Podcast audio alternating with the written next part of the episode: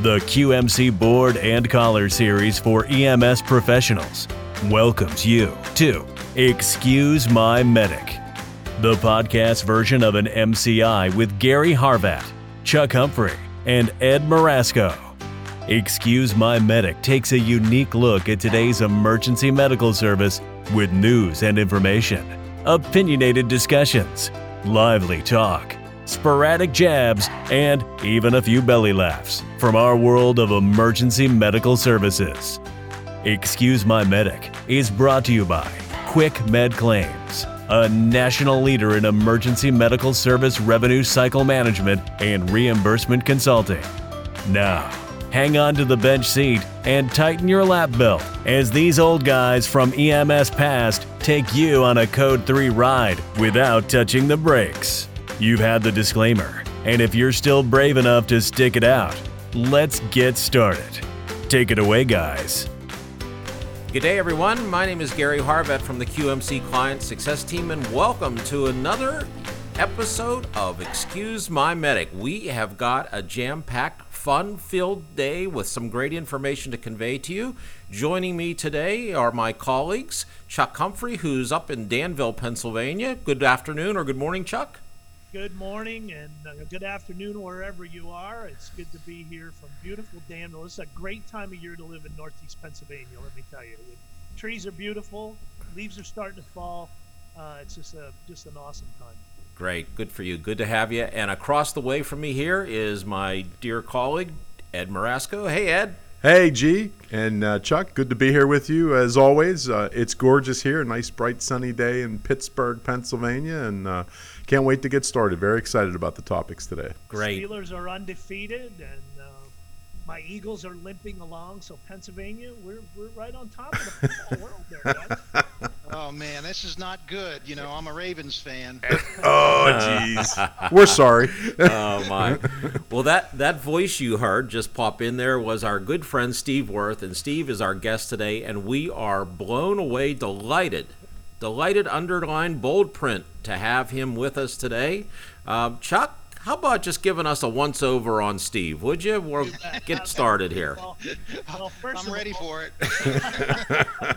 Well, first of all, it's scary how long I've known Steve, so that just goes to show all the gray on my hair. But uh, uh, you know, I've known Steve for a long time, worked with him together, and uh, I'm really happy to have him here. And for those of you who don't know Steve, uh, Steve's uh, one of the founding partners of Page Wolfberg and Wirth, uh, EMS Law, the premier fire and EMS law firm in the country. Four decades of a public safety career. Um, started his paramedic career right over the hill for me, I guess you could say uh, in uh, the first paramedic program there in Williamsport, Pennsylvania, um, and uh, just brings that background uh, in, in uh, his um, speaking nationwide about EMS law and related issues, reimbursement, risk management, corporate compliance. Um, he's uh, one of the contributing writers to JEMS, EMS Insider, EMS One, and EMS World, and has co-authored half hour show, Chuck. Half Yes. hour show. the popular compliance manual um, is past chair of the panel of commissioners for CAAS, uh, the National Ambulance Accrediting Body, serves on the boards of the Pennsylvania EMS Provider Foundation, National EMS Memorial Service, active participant in the National EMS Memorial Bike Ride of the Muddy Angels, and he is, and I don't know how many of you know this, a space exploration enthusiast. I truly believe that someday we're going to see Steve in a helmet, in a rocket, heading to the moon to colonize. So, um, with that, Steve, welcome and thank you so much for being here today. Yeah. Well, thanks, Chuck, and guys, it's great to be here. You guys got an awesome program here. Uh, uh, it's exciting and it's fun, and I'm really uh, happy to be with you. In fact, uh, as Chuck was talking about my paramedic days back in Williamsport, Pennsylvania, that was so long ago that when we took the class, we took disco lessons at the same time, all of us in class. So that gives you an idea on how long ago uh, that was. Uh, Uh, but it was after the days of using tin cans and string Strings. to communicate with medical command. So we did actually have radios. back Yeah. then. Steve, did they Great train to you how to? here. Did they train you how to feed the horses for the horse-drawn ambulances back in those days?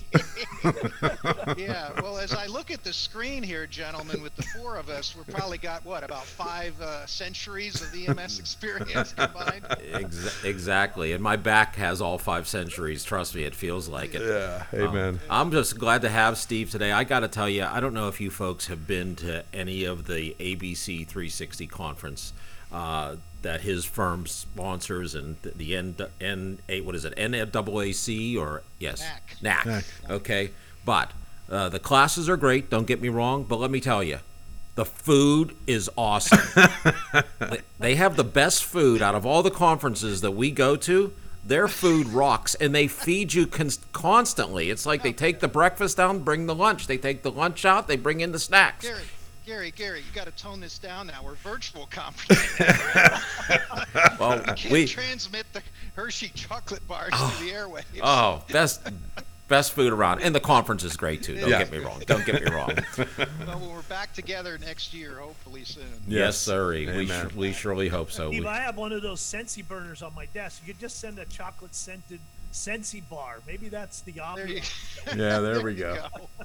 a s- what's a Scentsy bar? What is that? I've never. I have an EMS Scentsy burner that um, gives me uh, some olfactory uh, support to my day. It, it Oh yeah, me you out. need that. Uh, That could be the word of the day, olfactory, Chuck. That's Olfactory, actually very I'm good. worried about that. Okay. Yep. All right. Well, we've asked Steve to uh, to join us today, and again, he's been very gracious to do so. And one of the things that we, of course, talk about constantly here at QMC is good quality documentation. And Steve has been nice enough to volunteer to talk to us, similar to the old David Letterman show, the um, the Late Show, uh, where we Dave did the top ten list of different things. Steve has the top ten documentation errors. So, Steve, uh, it's all yours. We're anxious to hear. Okay, great. Well, uh, great to do this, and uh, you guys do a super job of uh, working with your clients on these subjects. So, uh, hats off to you on that. But okay, we're going to do top 10 here. We're going to keep it kind of rapid fire, and uh, you guys chime in uh, at, at the end of each of these and add, add your uh, pithy comments, which I'm sure you will anyway. Not So- us, Steve. us, really? Never. Pithy comments? so, and uh, a disclaimer here: these are not in any particular order of importance. So we'll start with number one.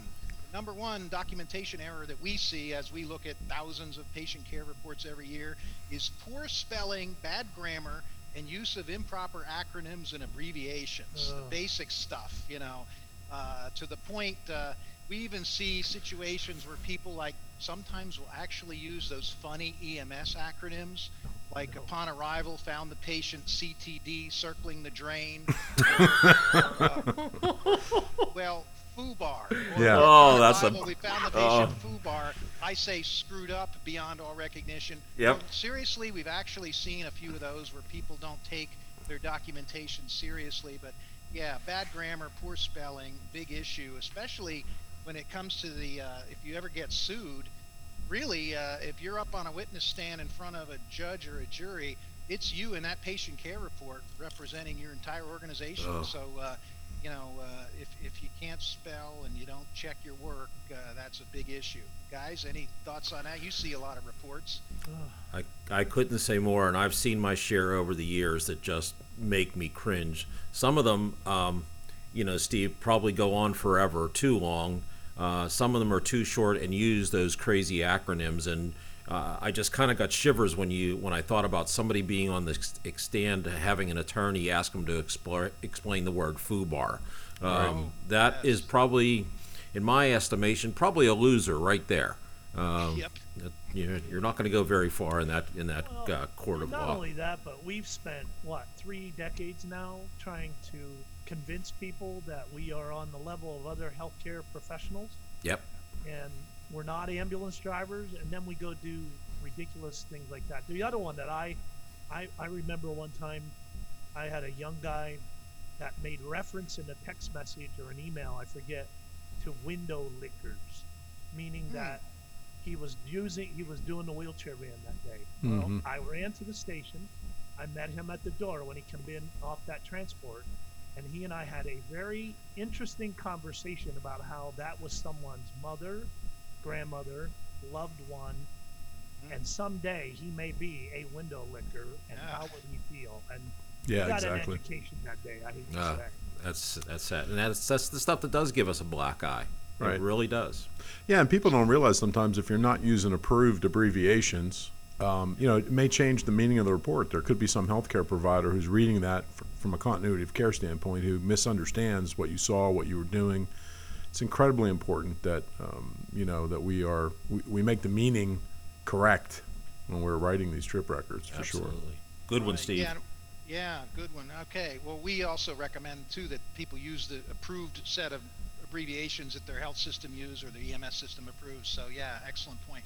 Okay, number two is not painting a picture of the patient's true condition, and uh, that's really what a good PCR is all about, uh, conveying to the reader uh, the condition of the patient. And uh, we like to judge it based on what we call the visualization test. So if I've got a really critically injured patient or critically ill patient, and I complete my report and I hand it over to Chuck Humphrey to read, and he reads it and looks at it and says, "Gee, Steve, uh, you know, was this really medically necessary?" Uh, whoa, there's a problem there because I had a critically ill patient, but he didn't see that by reading my report. So visualization test is all about being able to the reader to be able to visualize in their mind as they read your report the very same patient that you had encountered in that uh, situation. So, you know, they should be able to light up in their mind and literally see that patient. That's the ultimate perfect five star patient care report. It's hard to get to that, but certainly that's that's our goal. And at the end of the day, it's really it really comes down to the, the narrative, the clinical narrative that really helps paint that picture. And uh, the other thing is, if you got a good uh, picture painted in your narrative and in your report, it's going to act as your substituted memory because you're going to remember things about that call that you wouldn't have otherwise remembered. As you all know, and I'm sure you've seen a few of these guys, uh, we see these reports that say, upon arrival, found 89-year-old patient in bed, transferred from bed to stretcher, stretcher to ambulance, ambulance uh, to hospital, transport uneventful, end of report, and that's it. It doesn't tell us anything, uh, and and that's that's the uh, you know doesn't paint the picture of really what was wrong with the patient, and that's a big issue too with reimbursement and medical necessity and all those things. So that's it from from that one. Any thoughts you guys have? Yeah, no, that's a that's a tough one, and, and we, we we talk to people when when we do doc training all the time about trying to paint that picture and make sure that um, the person reading the chart and, and look, no disrespect to our colleagues on the insurance side, but more often than not, I find, and I'm sure Steve, you see this too. I think you know the people reading the charts and making that value judgment about the medical necessity and and such on the insurance side, they're typically not. It's not a veteran emergency and trauma nurse. It's it's some 98 year old home care nurse who's in the basement of the insurance company right now. Is probably at home, and they're reading that chart. No disrespect, I'm married to a nurse, so I have to be careful here. But um, they're reading that chart, and if you don't paint that picture, they don't understand the world that we operate in, and and so you have to really make sure that you place them there, like you said, uh, right there with you at the scene or at the bedside, so they understand what you're doing, what you're seeing, and why you're making the decisions you're making with that patient. Um, incredibly important. Very much so. Absolutely. Okay, you want to go to three? Let's go. it. Let's do it. All right. Third error that we see or problem is making subjective conclusions or stating your Oh, opinion. Huge. this is a big problem, Oh. especially uh, you know with I, I have to tell you I, I'm seeing more issues today with people's attitudes and everybody's stressed out. COVID-19, uh, civil unrest, patients spit at us, yell at us, scream at us, kick at us, uh, call us bad names, and it's tough out there. But we can't let that transfer into the patient care report. Um, we had a report where one time it said uh, uh, it was a middle of the night call at like 2 a.m. and it was an elderly lady who was mildly short of breath. She called 911 and they get there and she's walking around without any shortness of breath. So this medic who wakes up in the middle of the night to go on this call, he writes, you know, upon arrival, we found a, you know 80 year old lady walking around the house with absolutely no complaints. She says she was short of breath, but isn't short of breath now. Uh, no no indication of any problems here. This was a waste of my time. Oh, and that's right. what he wrote on the report. So so there's a subjective conclusion if there ever was one. And uh, you know we've seen all sorts of things. We've seen uh, where there's a court case that we were dealt with uh, where the, they documented uh, the patient had a heat-related condition. They they concluded what was wrong with the patient because it was a hot summer day. Well, it turned out they missed a letter in the description of heat-related. It was a heart-related condition. and Oh. The person had a heart attack and died because they, you know, jumped to the conclusion and made a subjective value judgment based on what they thought was wrong with the patient. So, uh, yeah, that's a big killer right there.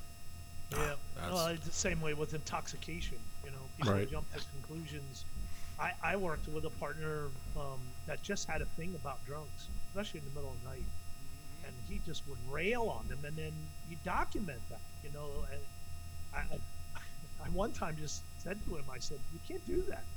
You know, your bias is so noticeable." And then, you know, in the chart as well, just making you know all kind of assertions and you know, um, it, it's scary because, you know, again, what if it's not intoxication? What if it's, uh, you know, a diabetic emergency or, you know, these are things we teach young people about all the time coming into the service. And, uh, and then we go do Mhm. things like that. Veterans do things like that. It's- Yeah. hmm Yeah, it's tough. And that's an example of an express bias, you know, when you put this kind of stuff on a report or make those outward statements. Because we all have inherent biases. We all have that. We're all, uh, we all conduct ourselves to an extent based on our past experiences. And, and, you know, it's tough for EMS folks, as you know, because they see people in their worst moments and they see the constant people who abuse drugs and alcohol and those sort of things. And that sometimes taints, taints your vision of, of people and we can't let that come out uh, in the in the reports. Yeah. Again, another one of those things that really degrades our industry. Right. Oh, absolutely. Okay, ready for number four? Number four. Get 'em. All right, number four uh, big error that we see is internal inconsistencies. Internal inconsistencies. And that's when you've got one section of the report says one thing, another section of the report says something totally opposite. Uh, that's, you know, typical, you know, upon arrival, we found the patient walking around alert and oriented times four, yet on the, you know, vital signs section, it says Glasgow coma score six. You know, so uh, there's that has to be reconciled. And I will tell you, from a legal standpoint, uh, investigators, auditors, and uh, assistant U.S. attorneys love to see those inconsistencies because then that casts doubt on as to the accuracy and the truthfulness of the documentation. Right. And they'll say, you know, they'd love that on cross exam. Well, you said here, Mr. Wirth, the patient was walking around alert and oriented, but over here you said they were unconscious, and that's what you're telling us now. So, what are we to believe? You know, which is it? You know, how reliable is that? You know, uh, so that that's a that's a big issue. So you really got to check your work, and that's uh, you know the big message we send to people. And I know you guys do that when you do your training. You know, you can't just you know one person be responsible for the report. It's a team effort. It's collaborative. You know, and uh, if you're working with a partner, that partner should be reviewing the report too to catch this stuff. You know, we gotta. Hell, so many people just don't read their report when they're finished with it. They punch it out and then it's done, and, and that's when this problem emerges. Don't you think that some of it, Steve? It's it's some of its defaults in the EPCR program. Nothing about the EPCR vendors. It's how you use it and apply it. And I think the other thing is, you know, we're now we're you know tablets in the field, and you're dri you know your partner's driving. You're trying to pound out a chart, and they're not reading it because they're uploading it. And it's not a piece of paper in front of you. And I'm definitely showing my age, but you know, it was a whole lot easier to not make those kind of mistakes on the old dot form that we filled out. Nobody could read our writing, but nonetheless, um, we didn't make those kind of glaring errors because there weren't defaults. Um, so you have to be careful about our defaults, how we're setting up the programs, and again, like you said, go back and look at it before you hit the send and lock button on the EPCR program because you, know, you typos, like you said, heart and heat. you can see Yep. how that can happen. I miss characters all the time. I I got fat fingers on my phone, you know, like my kids will say, "Dad, what are you saying?" And then I'll look at it. I was like, "Oh no, I don't. that's not what I meant." and I, I know some uh, some of the younger guys that I run with, they're experimenting and using talk to text, and then they're uploading that into the EPCR program. Great idea, but you know, talk to Texas. sometimes it fil- doesn't filter out the noise, and then you get all kind of iterations of words that. Um, um, you know, um, our recent presidential election, uh, we've had some new words come up uh, that a certain candidate happened to say. So, you know, like it can happen, and it can happen easy. So you need to be careful. Yeah, Stephen, I love the point you made about uh, everybody being on board with the patient care report. I mean, uh, you know, when, when you talk to people and they say, "Well, we, you know, we do, we each do a section," and it's, you know, you ask people, "Well, did, did you read your partner's section?" Well, no. Well, Yeah. well, did you sign it? Yes. Your name's on the chart. You darn well better know what's in it because when it's three years from now, like it normally is, and you get called into court to testify, the answer can't be, well, I don't know what he was writing. I didn't look at it. Yep. You know, you're responsible for it. Your name's on it. So for crying out loud, read the chart. You're going to find errors. Everybody makes them and correct them when you can and make sure that there are consistencies and, you know, all that stuff. Yeah, absolutely. Okay, ready for number five? Number Halfway five. there. Number five error: improper addendums or corrections. Oh, yeah. Improper addendums. Oh, yeah. Uh, this is interesting because uh, what a lot of people fail to remember is that we have a professional obligation to ensure that the medical record is accurate, and it doesn't matter when you detect an error in it, you got to fix it. Um, and field providers sometimes have a problem with this because they believe because once they close out the report that it can never be touched. It's illegal to change the chart. You can't tell me what to write. Okay, all right, I get all that. We're not telling you what to write. But when you said the patient was found in bed, transferred from bed to stretcher, I want to know how that occurred. How was the patient moved? Did the patient jump out of bed and hop onto the stretcher? That's transfer. Did you beam him over with a transporter device? Uh, you know, really, I mean, to tell us what you did. did. Did the patient assist in any way? Did you have to lift them? And that's all we're asking is to make sure that the pa- picture is painted. Some people, you know, in the field get a little offended by that. But it's an obligation that all field providers have. And if you make a mistake, if you're running six or seven trips and you forgot to put uh, patient number four was on oxygen, and, and of course you, you had three calls in the last two hours, and, and you're now catching up on your reports, you know, two hours later, you can forget stuff. And uh, we have an obligation to make sure it's accurate because, you know, what we do in the field does affect care of the patient down the road in the hospital setting too. So the other medical professionals need to see what's going on. We also, from the standpoint of the billing side, and, I know you guys are just absolutely impeccable about compliance and making sure that uh, your your clients are doing a good job according to the, the law and the rules and all that. But you also got to be careful we don't give people the impression they need to put things down on that report just to get a claim paid. So uh, sometimes uh, folks get frustrated. Hey, we all get frustrated with each other sometimes, especially in these days. Um, you know, and uh, sometimes we'll say, "Wow, we can't. How am I supposed to bill this based on what you just wrote?" And when you say that, that sort of implies to the person that, "Hey, you bet I better write something down that's going to support getting this paid, or I'm in trouble." You got to be real careful about that from the other side of the coin. So Yeah, right. Don't don't embellish, right? To just again paint that picture of what you saw, what was in front of you, and uh, and we've had people ask that question in training. Gary and I were doing one a couple of years ago, and, and someone said, "Look, we don't want to sit through all this stuff with you guys. Just tell us what we need to write." And you have to stop and take a deep breath and say, "That's not what this is about. This is about you needing to write a complete patient care report."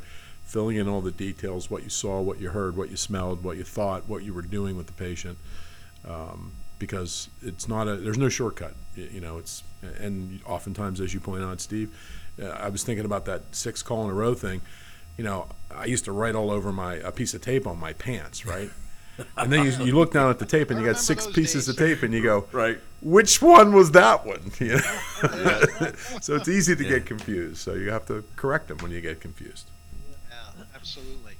Okay, number six is failure to adequately address medical necessity. And that goes sort of dovetails into the last one we just talked about. We got to make sure that everybody in the field understands that yeah, it, this is a clinical doc, clinical report. We're all about clinical documentation, but our clinical documentation is what others look at to decide whether it's medically necessary or not, according to the payer's rules. Medicare has their definitions of medical necessity, commercial insurance, Medicaid, they all got different definitions, and field providers, you know, aren't expected to know those definitions. But you got to document enough information so that the folks in the billing office can make a, a determination, a proper determination, uh, as to whether it's medically necessary, and, and, we're able to submit that claim to the insurer for payment. And uh, it's so important, especially today when you know we're struggling to keep our budgets in line, and uh, we've seen a drop in uh, non-emergency transports due to COVID and other issues. Uh, we can't leave money on the table that we're legally entitled to and uh, it's a team effort, and, and everybody needs to understand why this is important because everybody's paycheck depends on it, and it's good clinical care to document, you know, completely and honestly every aspect of the clinical condition of the patient so that determination can be made. Now, bottom line at the end of the day, yeah, you're going to transport patients who don't meet the medical necessity requirements. Right. Okay, it's going to happen because you're a public service, you're out there 24 7. Who else are they going to call? But the reality is that may decide whether the patient gets the bill or insurance gets the bill or it gets written off or whatever. But that's not the field provider's uh, job to decide all. No, I, I think uh, you mentioned field providers. I don't think a lot of field providers understand what medical necessity is, and that's why we do so much documentation training. You know, like um, it takes us time to do that. But I got to say, and Gary, I know you'll agree, Ned, um, for every minute we spend in documentation training, it pays dividends on the backside. You know, oh yeah. Because that way our people aren't wrestling with having to. You know, it's very frustrating to a biller who wants to get a claim out and understands that we want to take the shortest timeline between data service to getting money back because that's what supports our mission. But yet here we have X number of claims that we have to send back because there's not that level of specificity um, in order to prove medical necessity, and that's frustrating for us. So, um, uh, educating, you know, those of you that are administrators out there, you're listening. Um, spend a little time, you know, pull down our podcasts. We have 130 some out of them out there, and I'm doing a little uh, shameless um, advertisement here, but we have a lot of podcasts that speak directly to some of these issues in you know just the parts of it use that for your training you know ask them to listen to that uh, 15, 20 minutes, half an hour spent here and there could make all together the difference in cash flow. You know, dollars here, dollars there adds up. So, um, but I, I do find that after we do some of these sessions, we'll get some feedback and like, I never realized that. Yeah. I didn't know right. you needed that. Or so uh, it's a good education process to constantly stay in front of your street people who don't think like those of us do back in the office and keep that in front of them and keep them, you know, it's CEU stuff. It's, it's going back and doing that retraining. Mm-hmm. Yeah, I agree. Absolutely. Well, we did uh, two programs actually yesterday for two of our client organizations, and you know, you get halfway through the second one, and let's not kid each other. You know, documentation training isn't going to win any. Uh, any Oscars or Emmys or whatever. I mean, but it's good information. It's important. But you get halfway through. But yesterday when we finished, I was kind of like, okay, you know, we got through that. But there, there is so much there are so many important aspects of doing it, and as you said, Chuck and Steve, uh, the benefits far outweigh um, everything. And hopefully, you know, at the end of the day, it, it helps that service. It helps us, most assuredly helps us. But, you know, if we're helping, uh, if it helps us, then we're surely helping um, our clients because it all does. We've said this a thousand times, right, Chuck and Ed? It all starts with them. Yep. Like, Absolutely. we cannot do our job without them doing theirs first. Yeah, absolutely. Well said, gentlemen. Okay, number seven failure to document the reason for the transport and failure to document the reason for the interventions you provide to the patient. So that's kind of a two pronged uh, uh, point. Number one, we're, we're kind of weak in documenting why we're taking the patient to a particular facility. And that's real important because, as we know, a lot of insurers, particularly Medicare, is only going to pay to the closest appropriate facility. Okay? So if you got to explain why you're going, taking the patient from point A to point B. And it's particularly an issue with non-emergent transports where you got interfacility transfers and things. The basic question is when you get there as a crew member, as a paramedic or EMT, you want to ask yourself if you're pulling into that facility, get on that floor, you want to say, why are we taking the patient here to there? You know, uh, well, we have patient needs cardiac surgery that's not available at this facility. Okay, great. Then document that. And specifically, what kind of surgery is it that they can't do at the hospital? Because after all, they are in a hospital, and Medicare doesn't want to pay to move people unnecessarily. So that's documenting uh, the reason for the transport. And then the other thing we're seeing, and this has been a very recent development, Medicare and other insurers are starting to question the medical necessity of the interventions. So, as, as most people know, we have pretty much two levels of service ALS and BLS. Okay, we get paid more money for ALS than we do BLS. Well, to get to ALS, in some situations, that's performing an ALS intervention, you know, starting an IV or doing a 12 lead EKG or, you know, one of those things. Okay, well, Medicare and others are starting to say, okay, why did you start that IV? What's the clinical indication in your report that says why you needed that IV? Years ago, after the Medicare fee schedule came into existence uh, about 18 years ago, I remember one ambulance company owner say to me, Oh, yeah, we know how to handle this. Our medical director just wrote a protocol that said every patient gets an IV. Oh What? boy. Oh, Every geez. patient gets an IV. I don't want to be in that town because Yeah. I don't want paramedics sticking me with needles Right. all the time.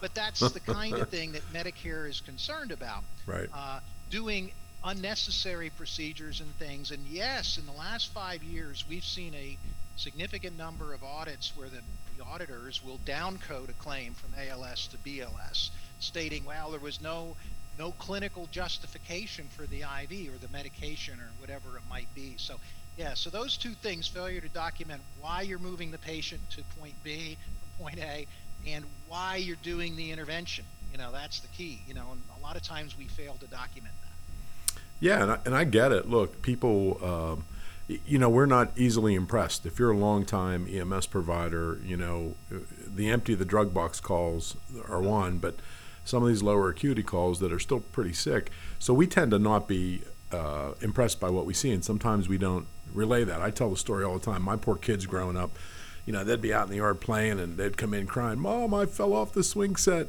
You know, and her response, Joyce's response, was always, "Look, I know death and dying, and that ain't it. There's no uh, arterial blood spurting. There's no bone end showing. Spit on it. Get back out there and play. When you come in for lunch, we'll clean it up." because we're so underwhelmed when we you know by what we see sometimes but you got to you have to again think the reader and help them understand what your thought process is yes this person wasn't we weren't emptying the drug box but boy we were a little bit concerned they had that look they were a little bit pale a little bit tachycardic whatever those things were that triggered us in there think we better get some iv access or whatever the intervention is right help the reader understand what you were thinking when you made that decision Good point. Yeah, absolutely. Okay. Number eight, failure to obtain. No, this is a favorite one. Failure to obtain necessary signatures. Oh, oh my gosh. all i can say is you're Yeah. killing me smalls you're killing me Ding Oh, ding. That's the bell winner right there. Yeah, this is a. In no particular order, that should be number one, Steve. Number one. yeah, I know. Probably should be. So, uh, yeah, that's a that's an area that uh, we see a lot of weakness. Um, you know, we got to try to get the patient's signature. Uh, it's important for assignment of benefits to the ambulance service, so that sometimes the check doesn't go to the patient uh, directly. We want it to go to the ambulance service itself. And uh, Medicare requires it. Most insurance companies require uh, uh, an assignment of benefits signature. So you want to get the patient to sign, unless the patient is physically or mentally incapable of signing, then certain representatives can sign. And then if they're not available, there's certain steps that could be followed to submit the claim without a signature. But that should be the exception rather than the rule. Right. So you got patient signatures and you've got crew member signatures as well. And we got to be able to identify who's on the crew. Now, it can be an electronic signature, uh, and you know, you got a digital signature that can be done with a stylus. That's one form of electronic signature. Then there's the electronic signature that's typed. That's basically uh, uh, basically indicates that that's the person who did the report because there's a password protected way of that person to get into that report, so we can say that that is that person's uh, electronic signature. Uh, but those are two big areas, uh, and and it you know it, it's it's so easy not to get a signature, uh, and far too often we see excuses for not getting a patient signature. But we've worked with a lot of ambulance services, as I know you guys have, where when they put the focus on this from the top down and they reward people who do a good job, uh, you can get the signature because we all know that, you know, nine times out of ten, the patients aren't, you know, in cardiac arrest or critically ill or injured Right. to the point that they can't understand what you're uh, what they're signing and, and ask them to sign. Most of the time, that can be done in the back of the ambulance on the way to the hospital. Yep, you bet. Steve, I know uh, I, I did uh, some sessions on your ABC 360, which, by the way, was fabulous this year. oh, thank Being you. It was fun. virtual, I thought you guys did. The studio was that was fantastic. Good job. That not the great food wasn't that great. No, the food was bad. I kept waiting for my Hershey bar to show up in the mail. But um, I know you talked about the COVID. You know, we've been talking with our clients. This isn't a signature holiday. You want to you know, just give us a quick uh, rundown of, of what you're seeing across the country with that? Because, you know, all, the, all of a sudden, everybody on the street was like, yippee, we don't have to do signature anymore because we got COVID. And that's not the yeah, that's that's right. And and you guys know that uh, you know Medicare has relaxed some of the rules during the national health emergency, and one of the rules they've relaxed a bit is that okay, there's a valid concern about patients who may have COVID, you know, contamination of pieces of things, pens and things they may touch, and all that. So if the patient does have signs and symptoms of COVID, CM, CMS on the Medicare side has said that uh, they can give you verbal consent, uh, you know, to, to sign, if you will, and then basically uh, uh, you're, you're basically signing the thing and saying with express consent of the patient or something to that effect. So, uh, and, and there's some specific procedures on that, but it does allow for uh, not having the actual patient signatures with COVID patients, but that's not an excuse for every single patient. Right. Yep, it's exactly. COVID. You know, uh, uh, patient unable to sign due to COVID. Okay, what do you mean? Okay, because they were afraid of COVID and they didn't want to sign your pen, they didn't want to touch anything. Uh, you know, they have to have you know signs and symptoms and be you know a suspected uh, COVID patient for that little uh, exception to uh, apply. And by the way, that's going to be a temporary thing. That's only during the national health emergency, which has you know, been extended a bit. Probably will be extended into next year. Unfortunately.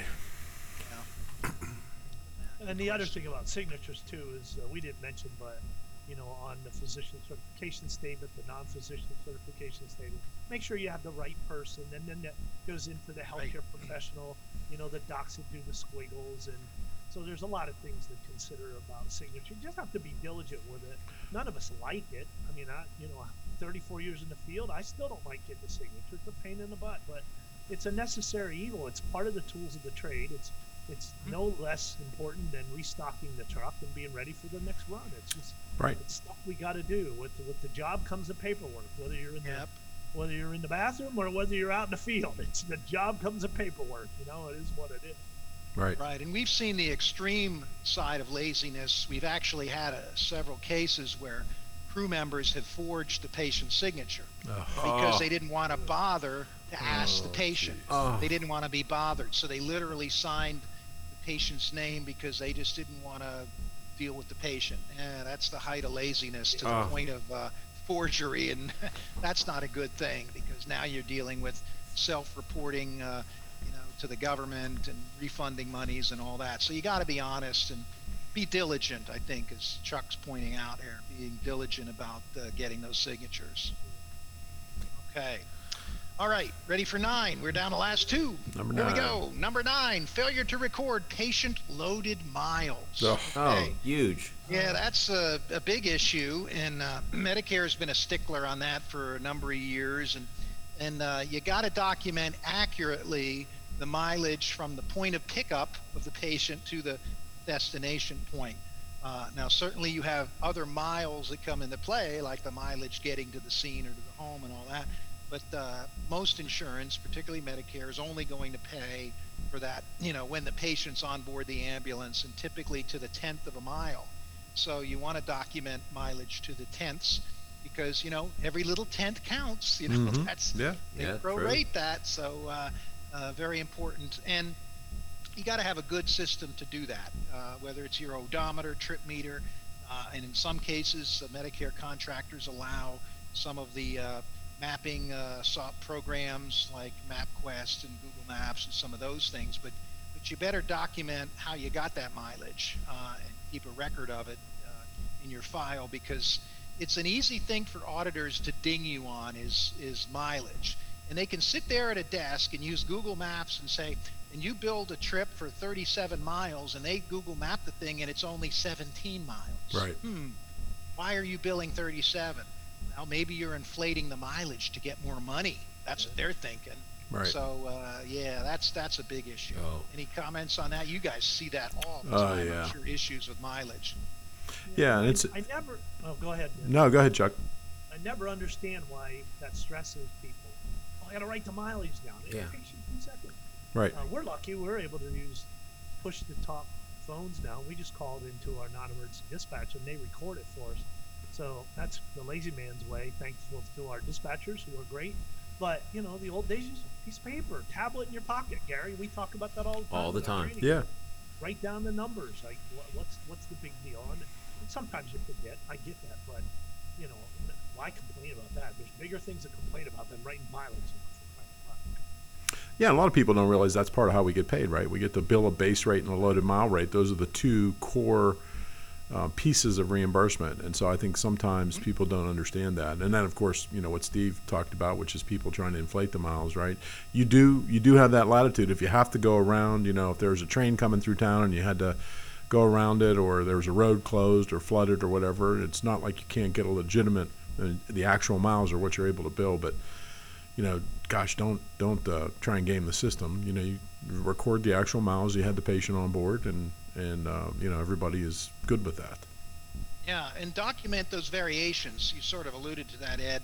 You know, if you have to go around construction, or you have, you know, uh, a detour, or whatever reason, you know, make sure you explain if there's been unusual circumstances as to why you had to drive, you know, further uh, distance than, than normally would show up if somebody checked it at the desk, you know, kind of thing. So, Yep. okay. We are up to number 10. Are you guys ready? Bring Oh, it on. man. We're ready. All right, 10 is, you know, to me a very fundamental one, and we sort of talked about it a little earlier, and it's second guessing and making improper assumptions about the patient. Second guessing. And that goes back to attitudes and uh, being judgmental. And uh, Randy Mantooth, who you guys all know, since we're all EMS dinosaurs here on this podcast, uh, uh, Randy Mantooth is Johnny Gage. Johnny Gage, a show emergency that probably got all four of us involved in EMS uh, back in those days. Well, Randy gives a great talk, and he says, you know, it's not our job to judge people. And, and when we start judging patients, that gets in the way of being empathetic and, and uh, caring for them. And, uh, you know, when you judge people, that's when you make big mistakes. And, uh, and he ran into this when he was, was actually on calls uh, to get a, a feel for what paramedics really did. And he ran into a situation. He tells the story in one of his keynotes how that happened and uh, how uh, you know the outcome wasn't so good. And you know we got to remember, you know, it all comes down to this, in my opinion. Everybody is a human being, and it doesn't matter whether they cause their part their problem, whether they cause their medical condition by taking too many drugs or alcohol, or somebody did something to them, or it was just a medical something that happened. Okay, it doesn't matter how they got to the condition they're in. We have an obligation to treat people equally, whether they're the uh, you know person intoxicated on this on the in the parking lot outside the mini mart in a pool of vomit at three in the morning, or it's the middle-aged uh, guy having a heart attack in his mega mansion on the hill. Uh, they're both human beings, and they, we have an obligation to treat everybody with respect and dignity, and not make assumptions about them in any way, form, or fashion. And to Yep. look at uh, everything objectively, and that's Amen. goes back to you know the patient was drunk, you know, another drunk, you know, all that stuff. It, we got to get it out of our head. And I think we have to remember this now more than ever. These are tough times around Yes. the globe. Right. And uh, we have to step back and not get caught up and remember to treat each other as human beings. We all have pluses and we all surely have minuses, but at the end of the day, we're all humans and we're all, you know, just genuinely good people. Right. Yeah, So- it's like uh, I like Lester Holt's closing uh, statement every night on the NBC uh, nightly news. Uh, uh, take care of yourself and one another. Yeah, you know, that's right. Uh, that's what it's all about, Yeah. especially in today's world. Yeah. Very so, true. So that's the top ten, gentlemen. Hey, Well that- done. Top 10, Very uh, good, top 10 Steve. PCR mistakes and how we can avoid uh, some of those issues. So uh, hopefully uh, your listeners will, will get something, uh, a good takeaway out of that. But I got to tell you, I'm very, very nervous and concerned right now because some word game we're going to play, and right? Oh, I'm yeah. Very, very nervous Oh, about yes. that because The I'm, I, I, think. I'm going to get stumped or I'm going to screw something up because now you're going to ask me a question. Is that Yeah, it? you got it. Is that how it works? So yes, this is our Oh. EMS word of the day, and um, I see by my production schedule here that uh, Ed is going to give his word to Steve. Now, for the those those of you listening at home who have not heard previous episodes, uh, Ed will give uh, the word to Steve, uh, and then Steve will have to use the word uh, in an EMS context. And sometimes it doesn't work out. Well, most of the time it doesn't, work, out. Now I can I can Google the word. Oh, first, no. Right to get the Nope. No, no, definition. no. Nope. I texted Joe and said, please turn Yeah. off the internet at the house. Hands up, both hands up. Yep. Anyway, all right, Ed. Let's see what we can do Oh, to Steve here. All right, Steve, here we go. I'm, I'm thinking about you. I didn't want to make it too bad, so I picked a reasonable word here. It's trichotillomania. What? Trichotillomania. T R I C H O T I L L O M A N I A. Oh my goodness! Well- He's supposed to be a guest, Ed. that's what, diction, what dictionary did you get that out of? That's what we call a Like, 50 we cent word. Mary Craig and tell her we need new compliance lawyers because you just, Oh my you just, God. you just blew up ours. Oh Holy mackerel! Trichotillomania. Oh Yeah. my goodness. Oh my lord. Let me think about this a second. I'm gonna go have a sandwich. I'll be back. This is gonna take a while. This is a 30 minute All right, show. uh, Upon arrival, we found a patient staring at his cell phone in a blank stare, suffering from trichotillomania due to the screen uh, view and uh, the effect on his brain. How about that? Trichotillomania. This is incredible. This is the first. What? Steve, I think I think you got it. I think Oh it- come on, Ed. There's Yeah. no It's way. It, no, seriously. I here it that What trick. is the definition? It is an abnormal desire to pull one's hair out. oh. With three, you know, with two bald guys on the call is real easy. But son of a gun, that sentence fits. Oh my Right? goodness! Yeah, all you have to do is he was he was looking at the election results on his cell phone, and it caused him to want to pull his hair out. That is it. All right. Holy mackerel! Round of applause for Steve. Oh my god. Yes. Oh, consigliere. I'm impressed. Applause, too. I love it. Oh, I can't believe I actually uh, got that. But Put a mark on the wall, really- Chuck. Holy man! Put a mark on the wall. I We- I know. That's the so first What's one. the prize? What do I get? Hershey bar. Yeah, yeah. Just watch the mail, Steve. Just watch the mail. It'll be there. Yeah. Anyway. All right, my turn to give one to Chuck. Oh, geez. All It's a right. tough act to follow. This one is only uh, looks like eight letters long, Chuck. So won't take me long to to pronunciate it. Pen here. I'm gonna write it down. All right, are you ready? The word is Eldritch. That's E L D is in dog, R I T is in Tom, C H. Eldritch. Eldritch. Hmm. Um, See the we can- patient who had not been uh, had not eaten her meal yet um, had a visual eldritch coming from her salivary gland. Ooh, that doesn't sound good at all. Oh, man. There goes lunch. That's gonna hurt and and ew. Sounds like you need a four by four over that. Oh my goodness. Oh, I I just looked it up. Yep. So, in the That's spirit, a very appropriate one. yep, in the spirit of the uh, Hallmark holiday we holiday we just had on what Saturday? Yes, yes. That's- Yep. Yep. So, um, it means eerie, weird, or spooky. Oh, yeah. So you've got something oozing out of somebody's neck, Chuck? Uh, no, No, no, that's not no. good. nice, nice try. Yeah, But, yeah. hey, One that's of a- better attempts. Nice try though, and I, I still can't believe Steve. Did, did you let him know, Ed, just because he's our guest? Swear to God. And, and actually, it was a toss up because the other word I had was Wisselsucht. Yeah. So I picked that one. It was last minute call. Oh my Glad you goodness. avoided German. Uh, Yeah.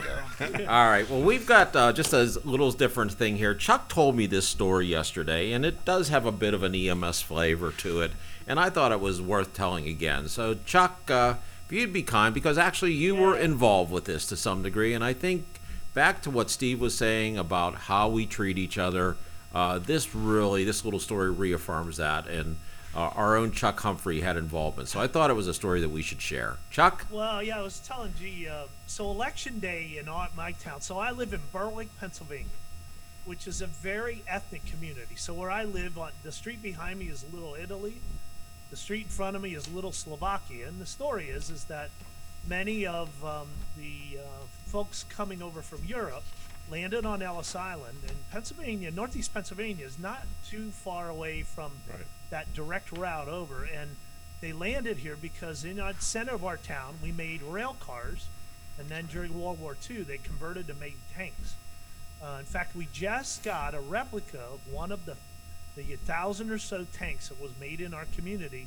It's now on display at a museum. Uh, very interesting, used in the African uh, in the African theater. But um, so we have a lot of folks. Um, so the Italian club up the street from me, a block and a half, is called the Maria Assunta.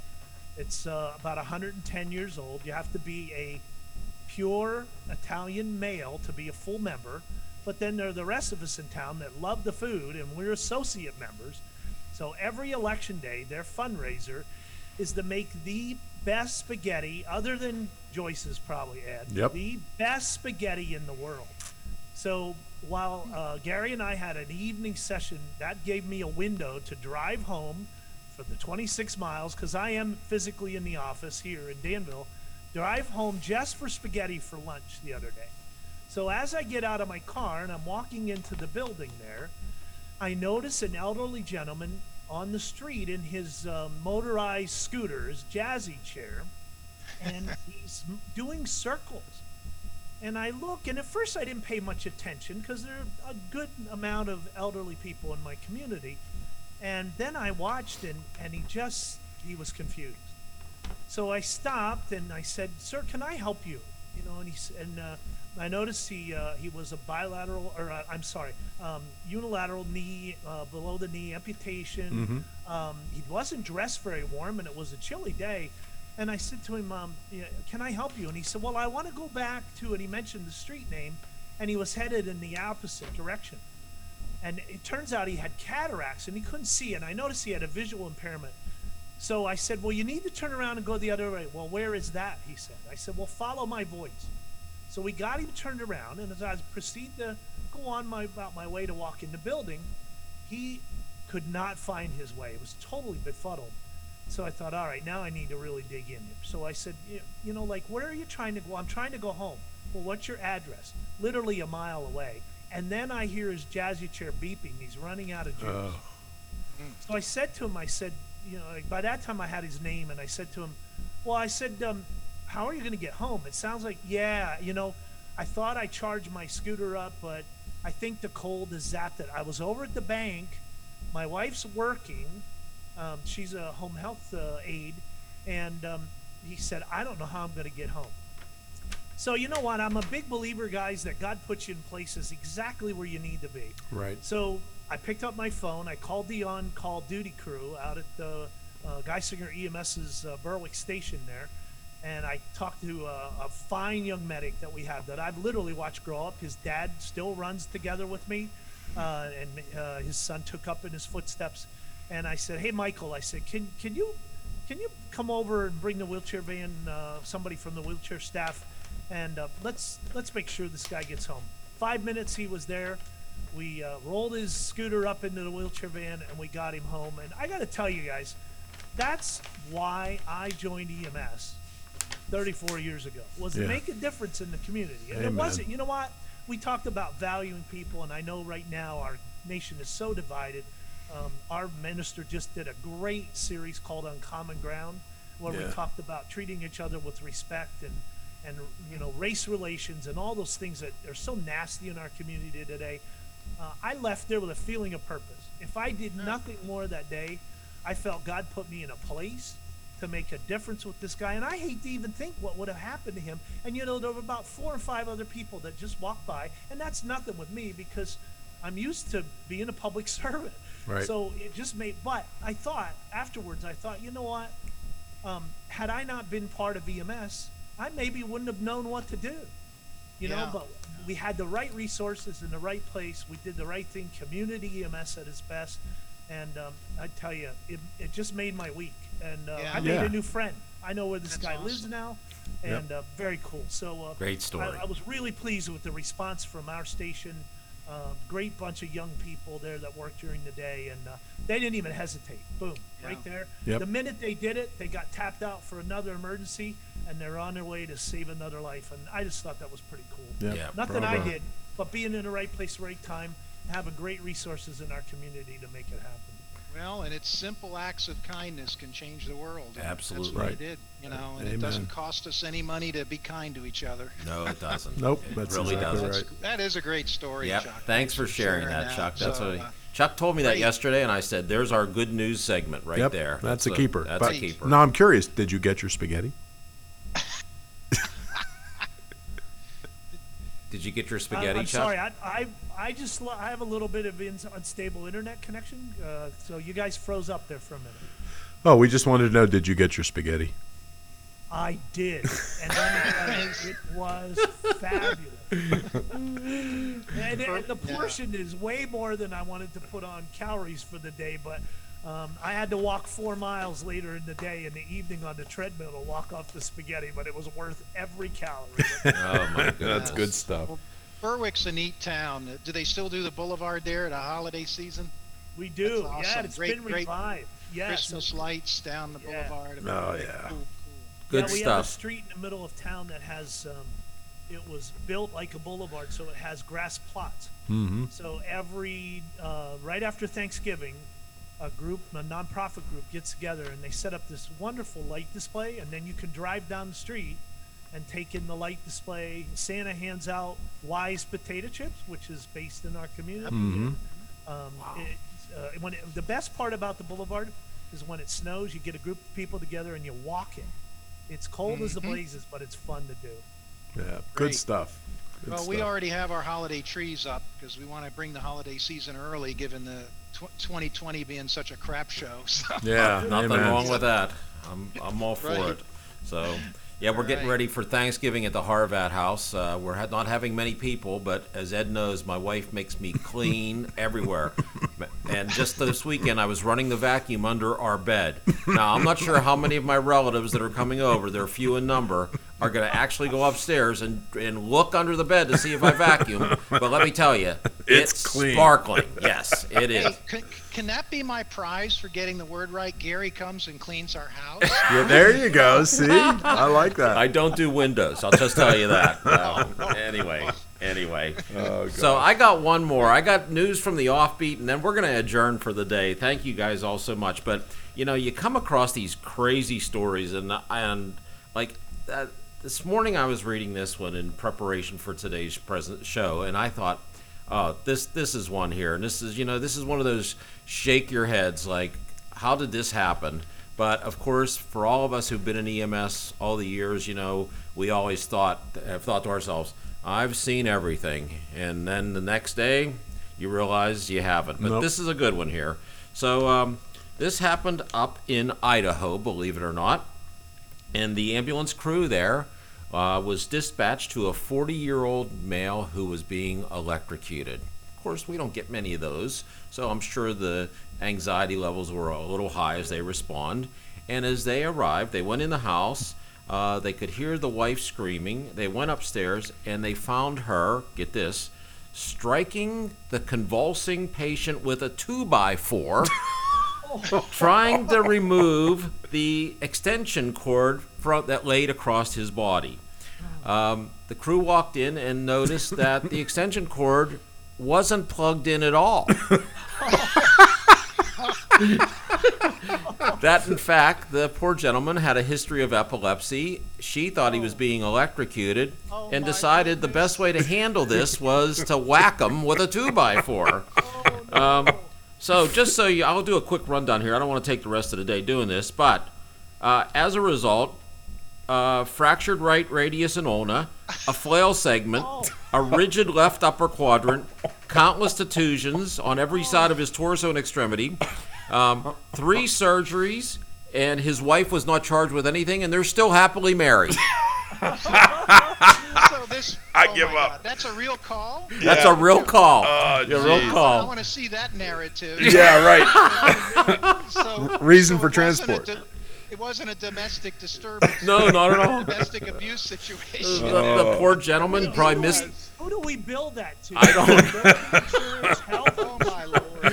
I love it. The extension cord wasn't plugged in. Yep, probably missed his meds and just had a seizure and was in bed, not hurting anybody, but she, for whatever reason, felt we're gonna get that cord off him. And I don't know. I mean, how many people have a two by four in their bedroom? I, I don't, I don't know. Like, did you have to run down to the workshop and get it, or what? Like, I don't, I don't know. Anyway, flail segment.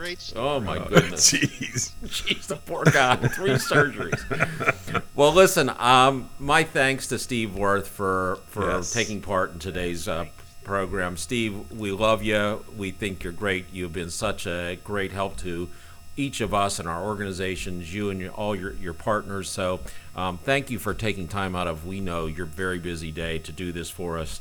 And uh, I- trust me when I tell you, I'll be glad to uh, buy you that chocolate bar or whatever you want next time we see you in Hershey. Here, here. my house. Yep.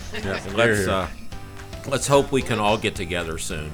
Absolutely, this is great. This is great fun. This was uh, absolutely the most fun I've ever had doing a uh, podcast. Uh, and I just want to thank you guys and thank Quick-Med Claims. Uh, you all do excellent work. Everybody there, and we've been working with you for over 20 years now. And uh, you all are just top notch, and you're always looking out for the interests of your clients, and helping to keep them out of trouble and bring home the revenue that they uh, deserve. So uh, thank you all for all the great work you're doing every day uh, behind the scenes, supporting those uh, caregivers out on the street. So it's been a pleasure to be here. It's fun. Thank you very Thank you much. very and much. to my colleagues, Ed and Chuck, thank you as always. Uh, to our listeners, uh, we'll please be sure to, to download this, subscribe to our channel. Uh, we just went over 9,000 downloads of our program, so uh, we hope to hit that 10,000 mark here before the year's out with any luck at all. And uh, again, it's things like this. It's our good friends taking time from their day to help us, which uh, always means so much to us. So, with that, I will uh, thank my colleagues, thank Steve, and say to each of you listening today, hey, Be, safe safe out out there.